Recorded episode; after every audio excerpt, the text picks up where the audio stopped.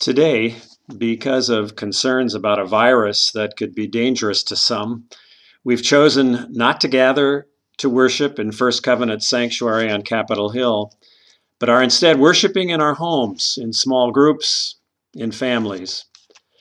When I looked at the gospel text for today and I chose the sermon title, Can You Drink from This Cup?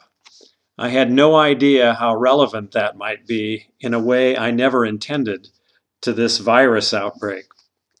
Everyone is telling us not to drink from a cup from which someone else has been drinking. So keep safe.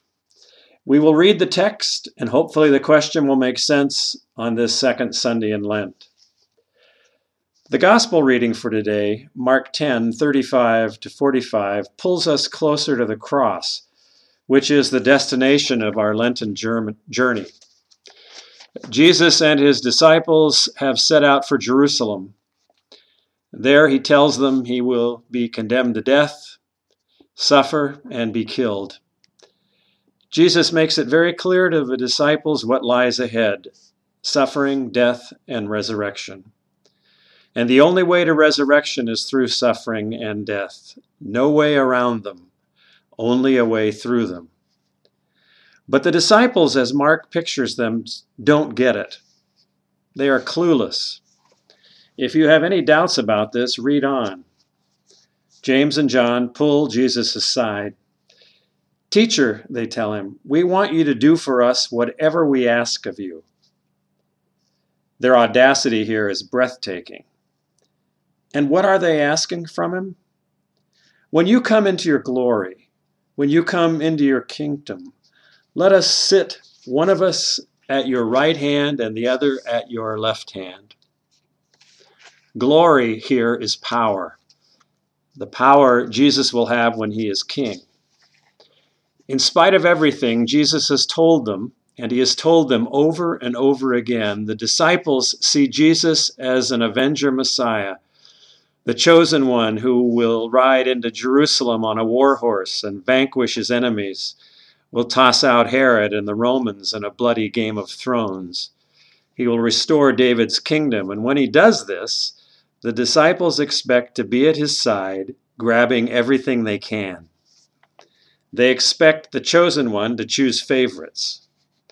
James and John want to sit at Jesus' side. Whoever sat to the right of the king was most trusted, the most powerful person in the kingdom, next to the king himself. Whoever sat, sat to the left also had great power. James and John wanted this power. They wanted this glory. They wanted to be first to drink the sweet, strong ale of glory from the victor's cup. They wanted to grab a piece of the kingdom for themselves. What is Jesus' response? You have no idea what you are asking. Are you able, he asks them, to drink from the cup I drink? Are you able to be baptized with my baptism? We are able, they answer. Absolutely. So many throughout history have said. So many who thirst for power still say. John Dean was White House counsel during the Nixon years. He was close to the president. He saw everything that happened. He describes this in his book Blind Ambition. When Dean started his job, he writes, he walked through the Oval Office and the West Wing. The White House, he said, was in a state of perpetual flux. Furniture and files were being moved. Offices were constantly being exchanged. Everyone jockeyed for position, he says. They all wanted to be close to the president. Success or failure, Dean writes, could be seen in the size, decor, and location of someone's office. Anyone who moved to a smaller office was on the way down. A carpenter or a cabinet maker or a paper hanger in someone's office was a sure sign that he was on the rise. Dean's office was in the basement next to the toilet. I was at the bottom of the ladder, he says, and instinctively I began to climb. For a thousand days I would serve as counsel to the president. I learned to work my way upward, into a place of influence, and I traveled downward through power plays, corruption, and outright crimes. Although I would be rewarded, he said, true advancement came from doing things that built bands of trust or guilt. In the Nixon White House, he says, these paths up and down diverged, yet came back together. Slowly, steadily, I would climb toward the moral abyss of the president's inner circle until I finally fell into it. Thinking I had made it to the top, he says, I began to realize I had actually touched bottom. Such is the thirst for power. A cautionary tale from John Dean about blind ambition that is still relevant. What was the blind ambition of James and John? Teacher, we want you to do whatever we ask of you. We want an office next to yours. We want to taste some glory. The other disciples overhear the conversation and they are furious. They're furious because they didn't get to Jesus first. So Jesus, as he often did, pulls them aside and speaks some hard truth to them. He tells them, You sound just like the Romans. Their rulers climb to power on each other's bodies. They lord it over one another. The Greek word is to exercise power from above. The word is kata, which is over.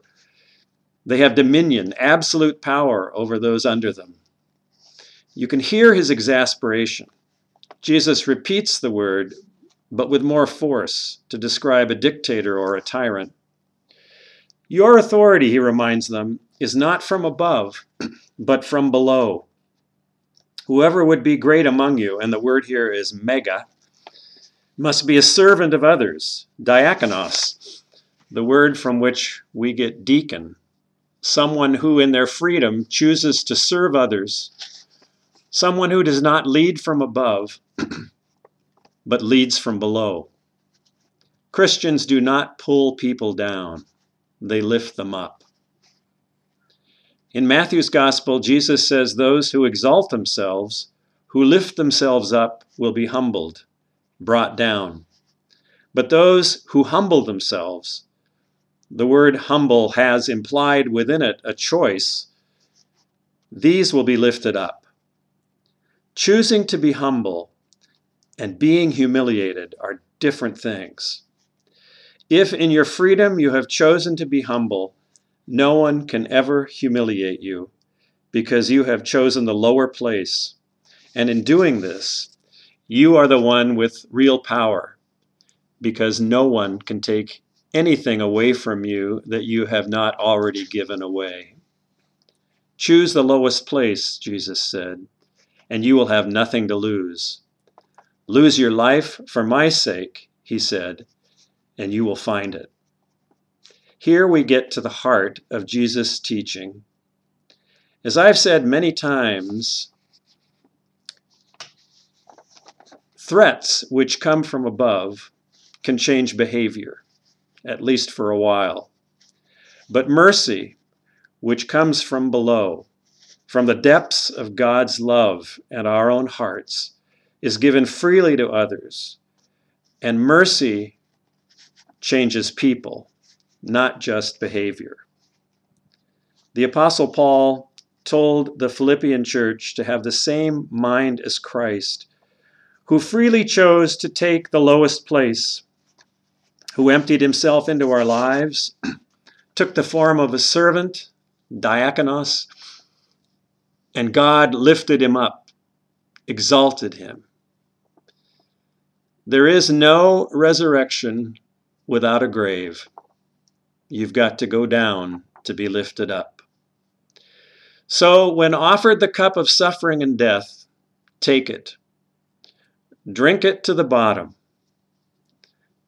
You will find there resurrection, the ultimate victor's cup.